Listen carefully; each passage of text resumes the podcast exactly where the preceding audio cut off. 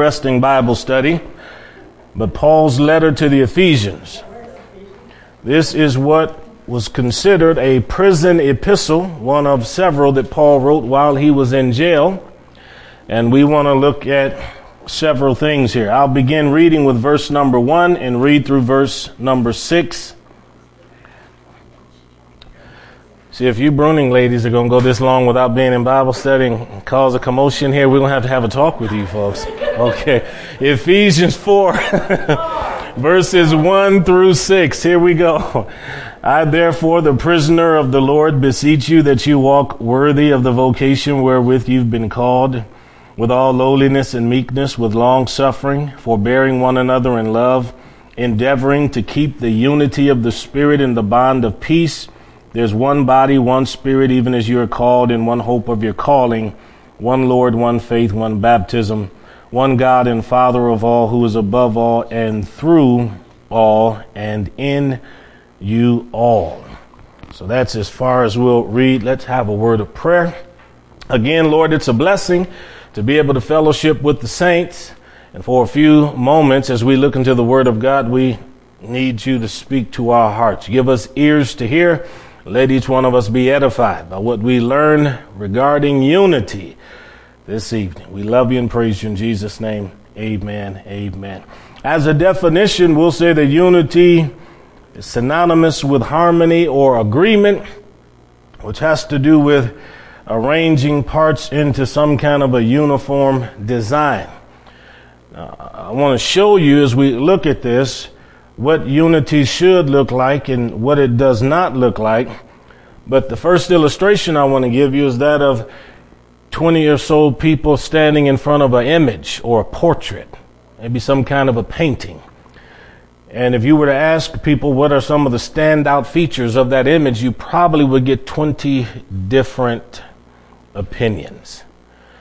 But you could start a conversation about that portrait and somebody could come along and engage you, and pretty soon you could you could debate about whether or not that painting was actually painted when they said it was painted. Or you could probably debate whether or not one or more hands was involved with the painting of that particular image. And then, of course, if you go far enough in the argument, you could even debate whether or not it was even painted by the person we all assume painted it. Just depends on how the discussion goes. But whatever happens, it's possible for people to convince you not to believe in the authenticity of the image. That's what I'm getting at. And all of that can come from listening to an expert, listening to someone who's not an expert, but all of these things can rearrange the way that you perceive that particular image. Well, unity has to do with people thinking the same thing about the same object or the same person. It's near impossible to have unity where you don't have unified thought. And to form a unified form of thinking, you have to change people's language. Sometimes you have to change the, the, the way that they perceive things. And you can do that. It doesn't take long at all to do that. In 90 days, the military changed all of the folks in uh, boot camp as far as what we think about things. We learned we learned quickly that that's no longer a floor, that's a deck. That's not a wall, that's a bulkhead. That's not a ceiling, that's an overhead. Now, I could talk with anybody who's been in the military and they'd understand that language. Somebody who's a civilian could come on a military base and they could say, hey, there's a book on the floor. And immediately everybody knows to look down, there's a book on the floor. But you can be a military person and walk in the midst of civilians and say, look, there's some keys on the deck and they have no idea what on earth you're talking about. So uniformity is important for us as Christians, and the only way God can get us to think the same things about the same things or similar image is by renewing our mind. Your ability to change your thinking according to scripture has everything to do with how you're going to perceive God and the images that the Lord has placed in scripture. And the reason so many people see different things is because we have different people giving us different terms and reinterpreting those terms. So of course we know that we, you know, if you want to be uh, PC or politically correct, you, you don't call a Oh, Tiffany had informed me today. You don't call a prostitute a prostitute. She's a sex worker. See, you don't call a porn person, but you don't use that language. Now it's an adult film actress and all these kinds of things. To to essentially either legitimize something or make it more mainstream to take away any kind of stigma that may be attached to it. That's what I'm getting at. So in the beginning, when different diseases were coming out, sometimes they had names that people didn't particularly like today.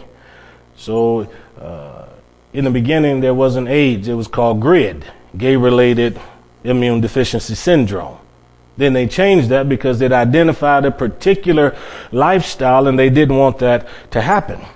So the, the thinking processes are important, and that is why so many people want your children and grandchildren at such an early age. If you can begin to shape how they think, it's near impossible to get that out of them. So you produce unity that way. So it's an essential component for anybody who wants to achieve a goal. And if you got two or more parties together, we have to think about Amos chapter 3 verse 3. It says, can two people walk together when they're not in agreement? The answer is no. You need agreement amongst people in order for there to be some kind of harmony if if we have a tug of war and you've got people on one side and people on the other side, usually the people that win are the people that pull in unison. You can have weaker people on one side, stronger people on the other, but if the stronger people are all, if they all snatch the rope at a different time and pull, and all the people over here that are weaker pull in unison, they're still going to win because they work, they're working in harmony. That's, that's the difference. So with, with diverse groups of believers, even though we had a lot of these in ancient times, the only way it can function, the only way it can last, you have to have them think the same thing. Now let's go to 1 Corinthians chapter 1, and I want to show you what can happen when you have differences of opinion, and Paul is trying to work on that. 1 Corinthians chapter 1 verse 11. It says, For it has been declared unto me of you, my brethren, by them which are of the house of Chloe, that there are contentions among you. Contentions are disagreements. That, that's discord. People are contending about different things. Now, this I say to you that every one of you says, I'm of Paul, I'm of Apollos, I'm of Cephas, and I am of Christ. Is Christ divided? Was Paul crucified for you or were you baptized in the name of Paul? I thank God that I baptized none of you but Crispus and Gaius. So he gives us the names of people that he did baptize. The, letters of Paul teach us that there were many, many people who were Christians, but in these different church groups, in these different communities, some of them had different beliefs, and that's why Paul had to admonish them or rebuke them about certain beliefs. What he dealt with with the Galatians was entirely different than what he had to deal with with the Corinthian church. In the Corinthian church, these folks were trying to be Christian while permitting certain kinds of sin. So you had somebody who was in bed with their father's wife. Paul said this shouldn't go on. You, you had people, as we see here in 1 Corinthians chapter 1, where they were aligning themselves with certain individuals. Paul never said to them, you weren't Christian because you follow Apollos or Peter. But he did say that by doing that, it displays the contention and you can easily be misled. That happens. I, have used this illustration before and, and people oftentimes chuckle. I say, what if, what if I passed away today, and within about three years, there were people that started calling themselves the Darylites. Now, see, the Darylites. Now, see if that if that were to happen, I know I know Bill Cody would be one of the first ones. But but if if if we had the Darylites, people would say those people are crazy. But then you start working your way back in time, go back to the medieval age, go back to before Martin Luther passed away. If in 1529 people would have said we were Lutheran, they would have said, What? What are you talking about? Now, John Wesley lived from 1703 to 1791. If in 1745 people would have started saying, We're Wesleyan, they said, What are you talking about? Well, John Calvin lived in the 16th century. If, if, if, people would have started saying they were Calvinists, during his lifetime, they would have thought it's strange. Same thing with Arminius. Well, the, the, the thing I'm trying to get across to you is Paul at no time said to these Corinthian people who were in these different factions with these followers and their favorite leaders, he never said to them they weren't Christian. He never said they weren't saved. He just simply said you need to ensure that you don't become locked into a mindset where you only believe that the most important thing to God is your four and no more. As if God can't move outside of the Apollos group or the Peter group or the Paul group. And this is what we have here as we're looking in 1 Corinthians 1. But with all the diversity that we have in the body of Christ today, let, us not forget there are certain essentials that cannot be negotiated.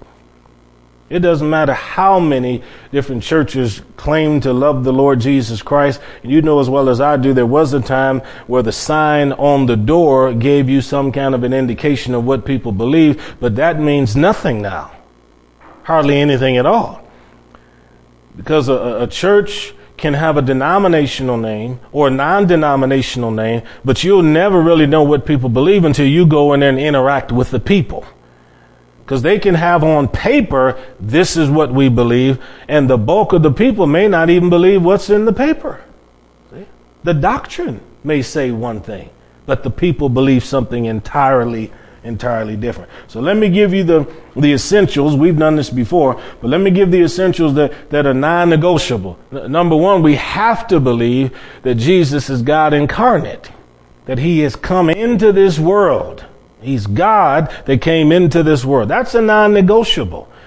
If, if you stutter or you stumble on that point, then the rest of these you're not going to be able to hold on to. So the next one would be the virgin birth.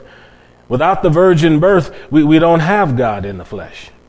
The whole aspect of the angel appearing to Mary and coming to Joseph and all of that, that's absolutely essential. The second thing, the sinless life of Jesus. If he didn't live without sin, he could not be what John the Baptist said he was, and that is the Lamb of God who takes away the sin of the world. Then the next one, of course, would be his atoning death. He died on the cross in your place and in my place received the penalty, the guilt, the shame, the judgment that should have come to us. He received that so that we would be able to believe in him and be justified by our faith. The next one, of course, will be the resurrection. Paul said in 1 Corinthians 15 that if a person denies the resurrection, their faith is in vain. Then, of course, the ascension if, if we believe he was God in the flesh and he lived here and then rose from the dead, then he had to go somewhere, so he was called away. And we disagree with the Mormons who say that during the period of Jesus' resurrection, between the resurrection and the ascension, he came here to America and preached to people here. So we don't believe that. That's what the Mormon people say, but that, that's not in scripture and, and, that's not biblical. So we, we disavow any kind of belief, belief like that. So Jesus ascends to heaven and then the Bible says one day he's going to be judge. Now, those things are absolutely essential. People can argue about whether or not there's going to be a rapture or not a rapture, though I believe there's going to be a rapture. And they can argue about whether it's going to be pre-trib, mid-trib, post-trib, and all that, that kind of a thing. There, there are a lot of things. There's a lot of latitude on, but there's certain things that you just can't negotiate on. And those are the basics. And if you lose sight of the fact that Jesus was God in the flesh, everything else crumbles. It falls apart. Because you say, how, how, how could he, when is a virgin ever conceived? See?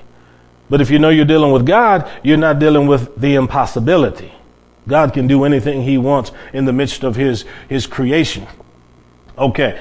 Now in Ephesians, going back to Ephesians now, in, in, Ephesians 1 verse 1, we learn that he's writing this epistle to Christians, to faithful saints in God. And the word saints does not designate a people who have passed away and then later been designated saints. It means Christians that have been redeemed by the blood of the Lord Jesus Christ. All of us in here are saints, just like the Ephesian Christians were saints. Okay. So in Ephesians 4, again, notice he says in verse 3 endeavoring to keep the unity of the Spirit. That's what we should strive to do. If we're going to strive to do anything, let's try to maintain peace and unity. Now, how is this going to work? Well, we're going to have to understand some of these terms again. He uses the word body in verse 4, but look at verse 16. From whom the whole body fitly joined together and compacted by which every joint supplieth. Now, your physical body, he uses as a type of the instrument that God uses to reach the world with the gospel. So the church is signified by the body. Now, when you think about this body, they say we got 206 bones. We've got all kinds of tissue and skin and, and, and veins and, and all these things, arteries and stuff that's in here, all these different organs. But, but each one of these has a different function. The hand is not supposed to do the work that the foot does. Your arm is not going to do the foot, the work that your leg does. So in the body of Christ, then, you have a variety of different kinds of ministries, different kinds of teachings. And out of these teachings come the various ministries because of the functions.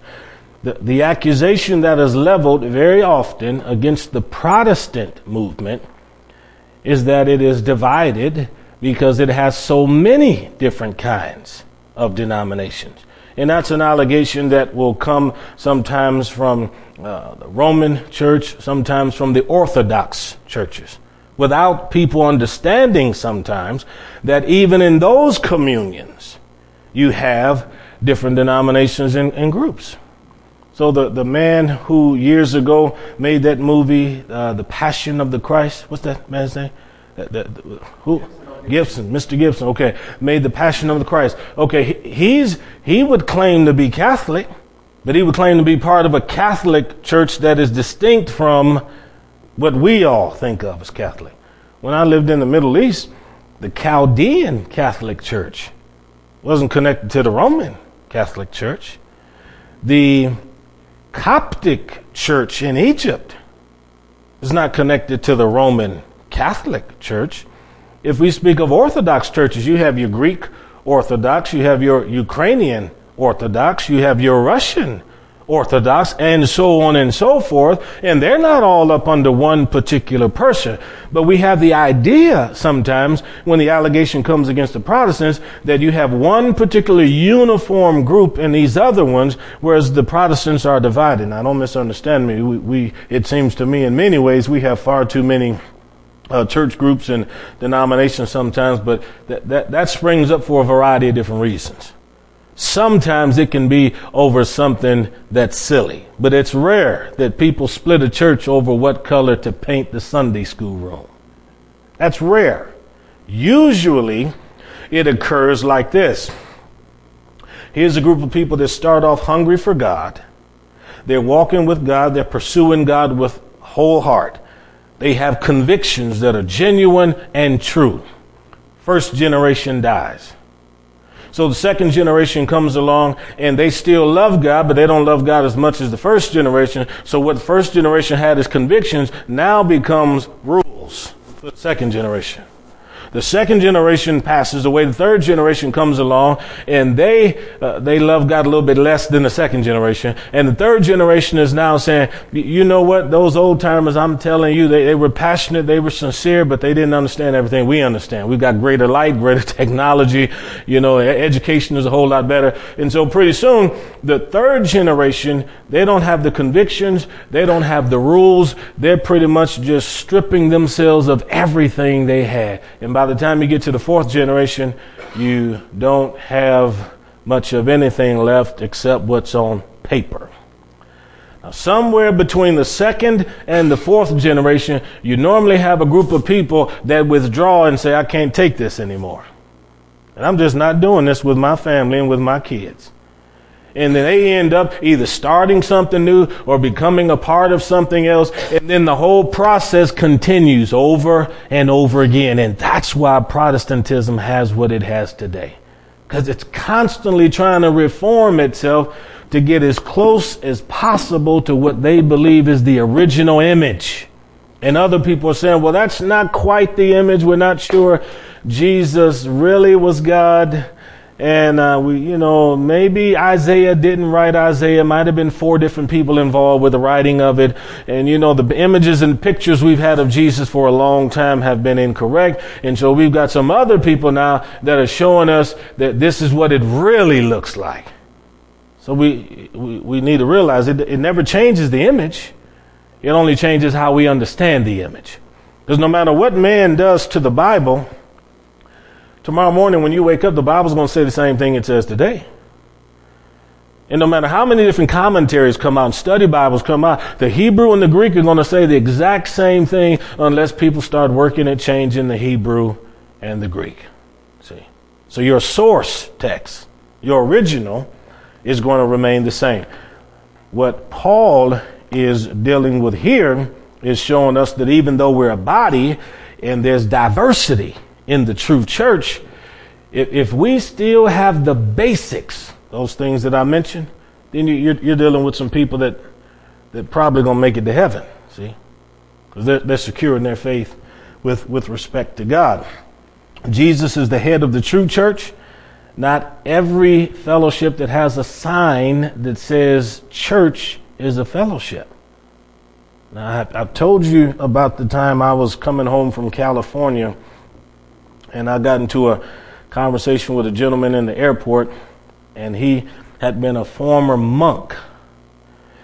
And he, he just could not believe that there were still creatures on this planet like me. He, he hadn't, he thought I belonged in a museum. He, so I, I, just finished up preaching a wonderful revival meeting out there, and I'm standing in line. He he knew I had a Bible and all that stuff. He struck up a conversation, and he said, "Well, what kind of a what, what kind of revival was it?" And I told him where I was at, and he said, "Well, uh, what what denomination or what kind of a church do you go to?" Well, you know, I'm thinking real fast. How am I going to help him understand the kind of teaching and, and belief that I have? So I said, okay. I said, you ever heard of uh, Oral Roberts? He said, yeah. I said, I said, Oral's a great preacher, but he just goes a little further than I go. I said, you ever heard of Billy Graham? He said, oh yes, everybody heard of Billy Graham. I said, Billy Graham, great preacher. I don't think he go far enough. I said, you ever heard of Jimmy Swaggart? He said, yes. I said, aside from all that other stuff, I said, that's kind of what I teach and preach. That's where, that's, where, that's where my wife and I came from before we came here, okay? So that's, I, I, knew that would get him. So he, he wanted to keep the conversation going. I went and sat down and he sat down next to me and he said, well, are you, are you one of those people that, that, that believe the Bible is true? I said, well, yeah, yeah, I am. He said, wait a minute, you, you, you mean to tell me you believe that heaven and hell, there's a place where people don't serve God, they'll go to hell? I, I said, yeah, he got loud. He said, You're trying to tell me in front of all these people in the sitting waiting area there, you're trying to tell me that you, you honestly believe that people in here right now that don't believe in Jesus Christ, if they fell over dead, they, they die and they go to a place called hell. Well, this, this, this little Marine wasn't going to be outdone. I said, That's exactly what I believe. It doesn't matter who it is around here. If they don't believe in Christ, they're lost. That's what I told them. So we're going back and forth. And I know it was like comedy and theater for the people sitting there, but he, he just could not understand that there was somebody on this planet that still believed in what these words say in this book. And I have to be honest, I was looking at him because I couldn't believe that he didn't believe. Although he told me he was a former monk and he told me now he was going to a church where the the piano player was an atheist and the pastor was an agnostic. And he was telling me about the wonderful choir they had, you know, the kind of songs they sing. They don't sing anything about the cross or sin or the blood. And, and I said all of that to get back to this one point. There are a lot of places that have a sign that says church, but they do not believe in Jesus. So when we're talking about Jesus being the head of the body of Christ, we're talking about that body of Christ that is composed and comprised of genuine believers that love him. Yeah. Not an apostate church. One body, one body. There's one spirit. There are not several godheads. The gods of Greece and Rome did not qualify. Paul did not write his epistles in order to try to pacify or appease people who were of Roman background and descent or who worshiped the gods of Asia Minor. He wanted them to know there was one God the Father, God the Holy Ghost, and God the Son, the triune Godhead. That's what he was saying. And then when the scripture speaks of one hope, as it's mentioned there in uh, verse four, verse four, one hope of your calling, Colossians 1.27 tells us that Christ is the hope of glory. Paul speaks of the blessed hope. The blessed hope being the coming of the Lord to retrieve his bride, his believers. Hope is what gets us out of bed every morning. Tomorrow morning when you wake up, if the Lord Jesus Christ has not returned, that means that God still has a plan and purpose for your life here on planet Earth. As long as He has a plan and purpose for your life, you have hope. That's the key. So here's what Paul is trying to outline for us in the body of Christ. Now, what is it that he wants from his church then? Look at verse number uh, five there. One Lord, one faith, one baptism. Jesus wants the church to know there's one, see, one Lord. The scripture in Luke 6:46 says, "How can you call me Lord and not do what I say?" To take Jesus as your Lord and Master means that you have surrendered your heart, your life, your mind to Him. You have given him full authority and control. He's come into your heart by faith and he occupies the throne of your heart. Now, about 20 years ago, there was a, a great controversy in the church called the Lordship controversy. It may have bypassed you. You may not even have heard of some of this. But the Lordship controversy was a debate amongst many evangelicals where they were arguing that it is possible for someone to receive Jesus Christ as their Savior, but not as their Lord. That is to say, they would become a Christian, but they wouldn't be obedient to God.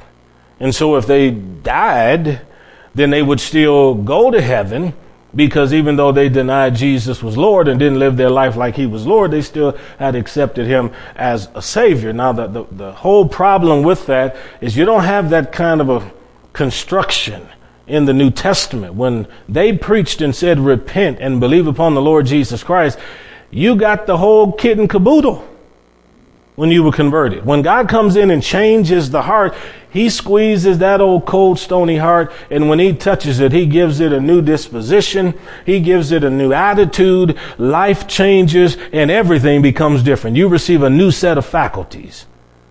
You're able to see what you couldn't see before. Except the man is born again and cannot see the kingdom of God. So this is why Christians don't see things the way sinners do.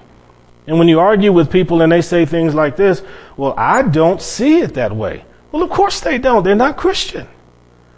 But when you are a Christian, God gives you the ability to see things in a manner that was different than the way you observed it before. So the person who accepts Jesus as their Savior, naturally, by the power of the Holy Ghost, is going to want to submit to Him. Two people get married, they say, I do. If they really love each other, then they're going to show that love one to the other by being submitted one to the other. He's going to get off work. He's going to come home to his wife. He's not going to get off work and go home to somebody else's wife because he loves the one he's yoked to. She's going to get off work. If she works, she's going to come home to her hubby and she's not going to go home to somebody else's husband or man. It's a matter of relationship. If I come to your house and you, and I'm knocking on the door and you say, who is it? And I say, it's, it's, it's Daryl. And then you say, okay, come in Daryl, but stay out Sutton.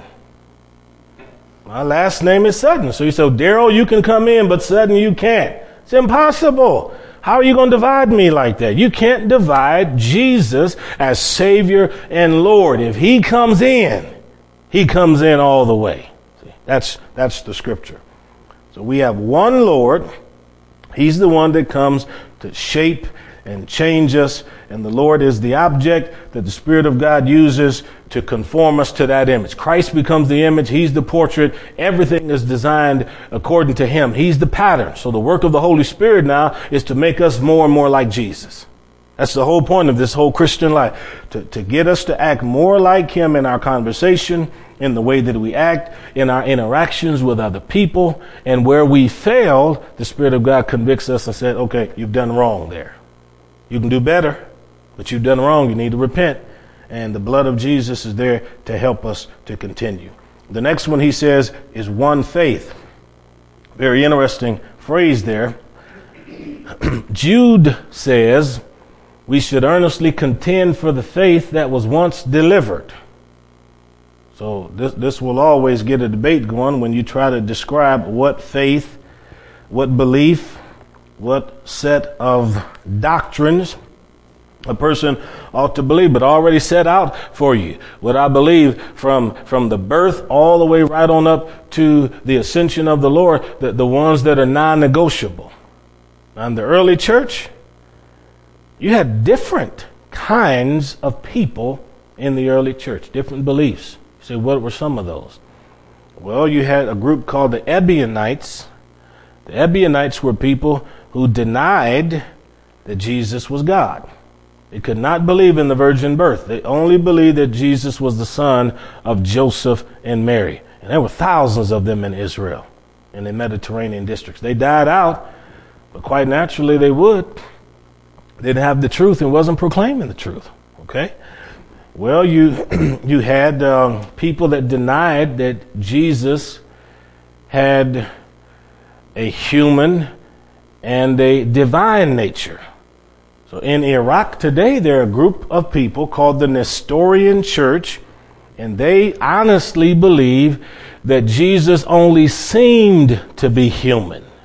He was really all God. His body was just an apparition. But you know that John says, He that denies that Jesus has come in the flesh, has denied the truth. Colossians says that in him dwells the fullness of the Godhead bodily. There's a lot of different groups. And when you go back and look at the history of the church and with all the different uh, pagan gospels that they had. You can see why there were so many different groups because they all believed in different images, different pictures of the Lord Jesus Christ, and they thought similarly about those same images.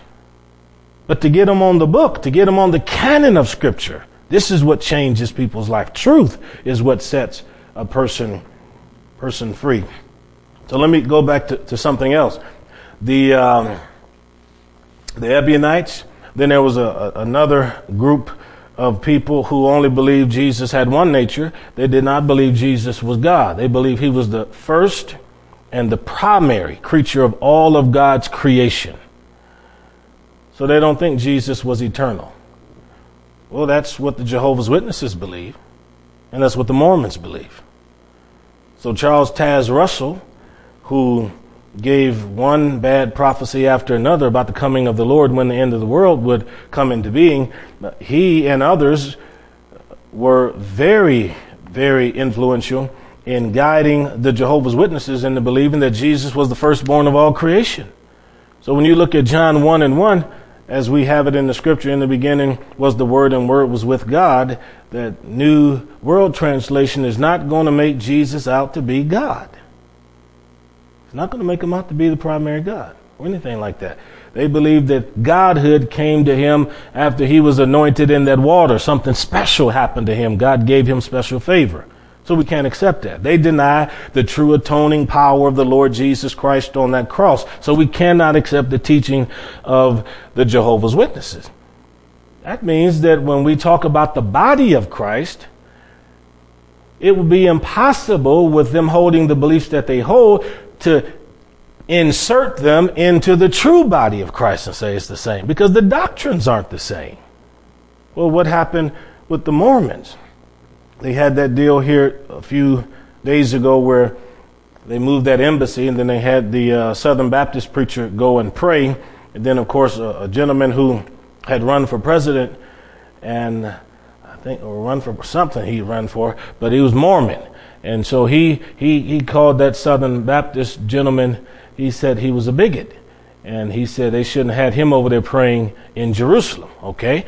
Because Mr. Jeffers or Jeffries, he, he made the statement that the Mormon church has never been considered a part of Orthodox Christianity. And so Mr. Romney didn't like that. He was displeased with that. The, uh, the, the issue then is was he mad because Mr. Jeffers said that, or was he mad because it was true? See?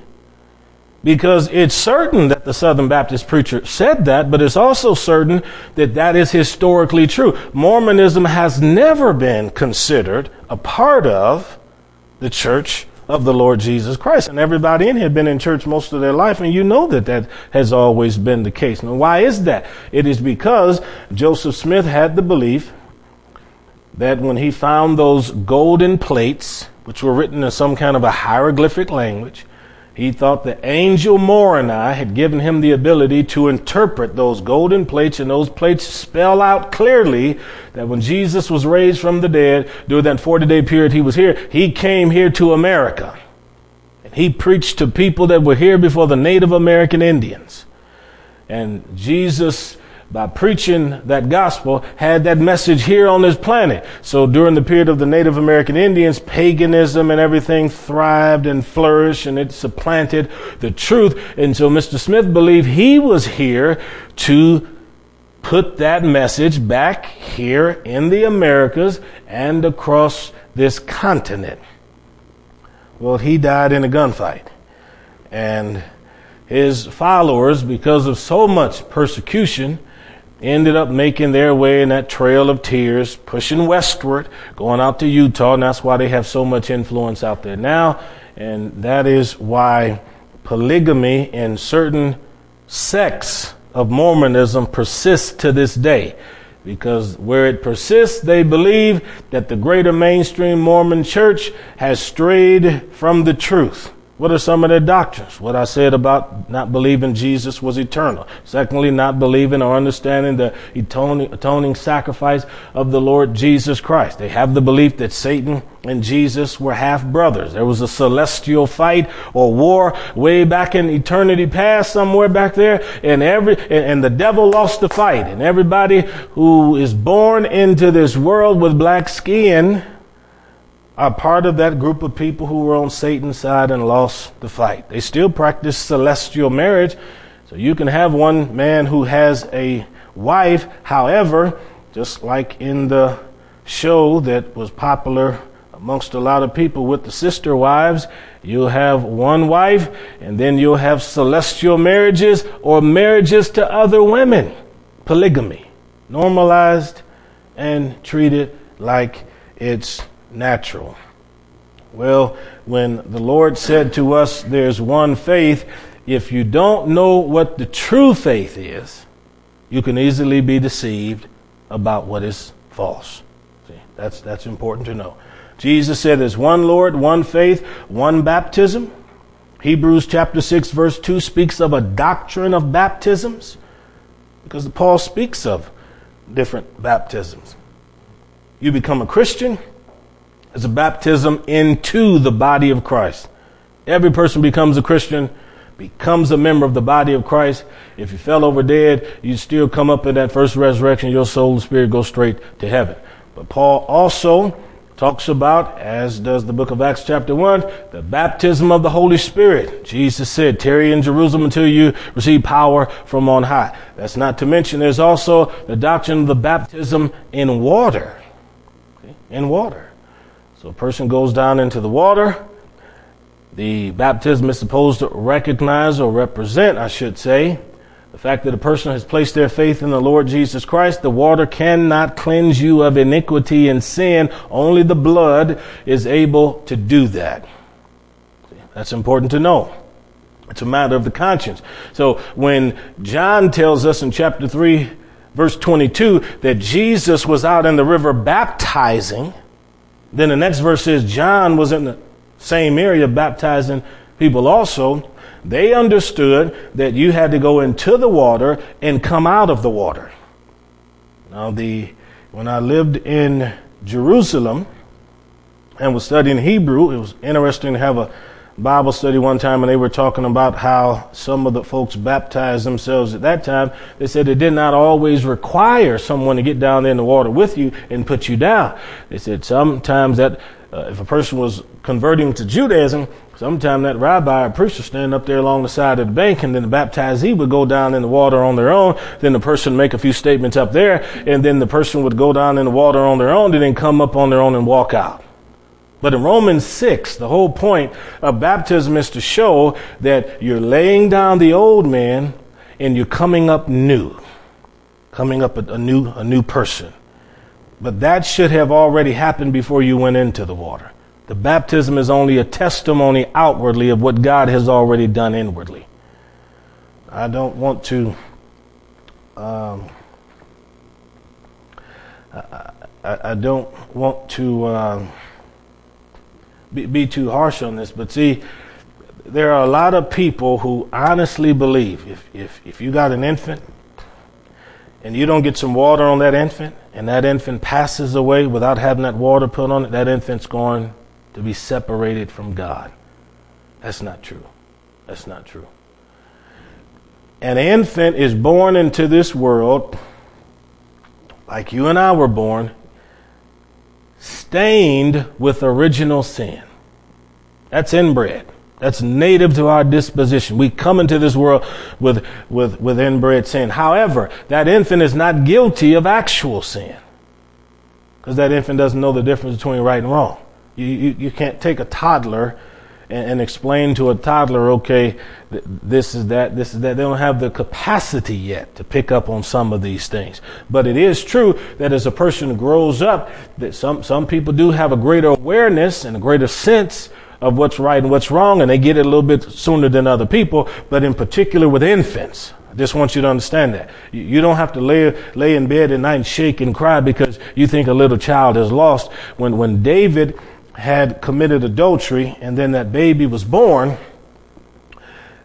David was fasting excuse me, yeah, David was fasting because that, that child w- was being judged. And so as he was fasting, he was saying, well, I'm, I'm, I'm believing that God's going to touch this little kid. Okay. So when the kid died, then David turns around and he gets up, goes about his duties, and everybody said, well, okay, when the child was alive and was, and was sick and having problems, you were fasting and turning down your plate and wouldn't eat and all that kind of stuff. But now you're going about your day to day affairs. And here's what David said.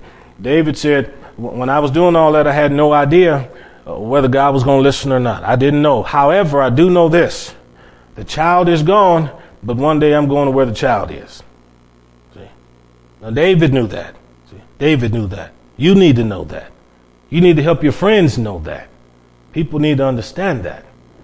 That'll give people a greater sense of comfort in, in a world where uh, there's just so much pressure on people to, to do some of these, uh, these things. Okay, there is a whole lot more to say about uh, one God Father of all, who's above all and through all and in you all, but I think I'll save that for another Bible study because when we start talking about the oneness of God, we got to get into this whole deal with, with the Jews and then with, with the Muslims See? because everybody's claiming that there's only one God, but then here we turn around and say, okay, that one God has a son. See? And there's a Holy Spirit.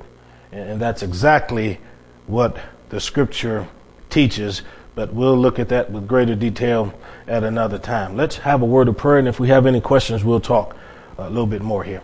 Uh, Father, great, we're grateful tonight to be able to look into scripture. Paul has given us clarity about many things. Father, the one thing we do not want is to be deceived. We, we don't want to be on the wrong foundation, and we don't want to do anything to remove any of the pebbles and stones and rocks out of the true foundation. Help us to be like the person that built their home upon the rock. And when the storm came and then passed away, the house was still there. So we love you, we honor you, we praise you in Jesus' name. Everyone said, Amen.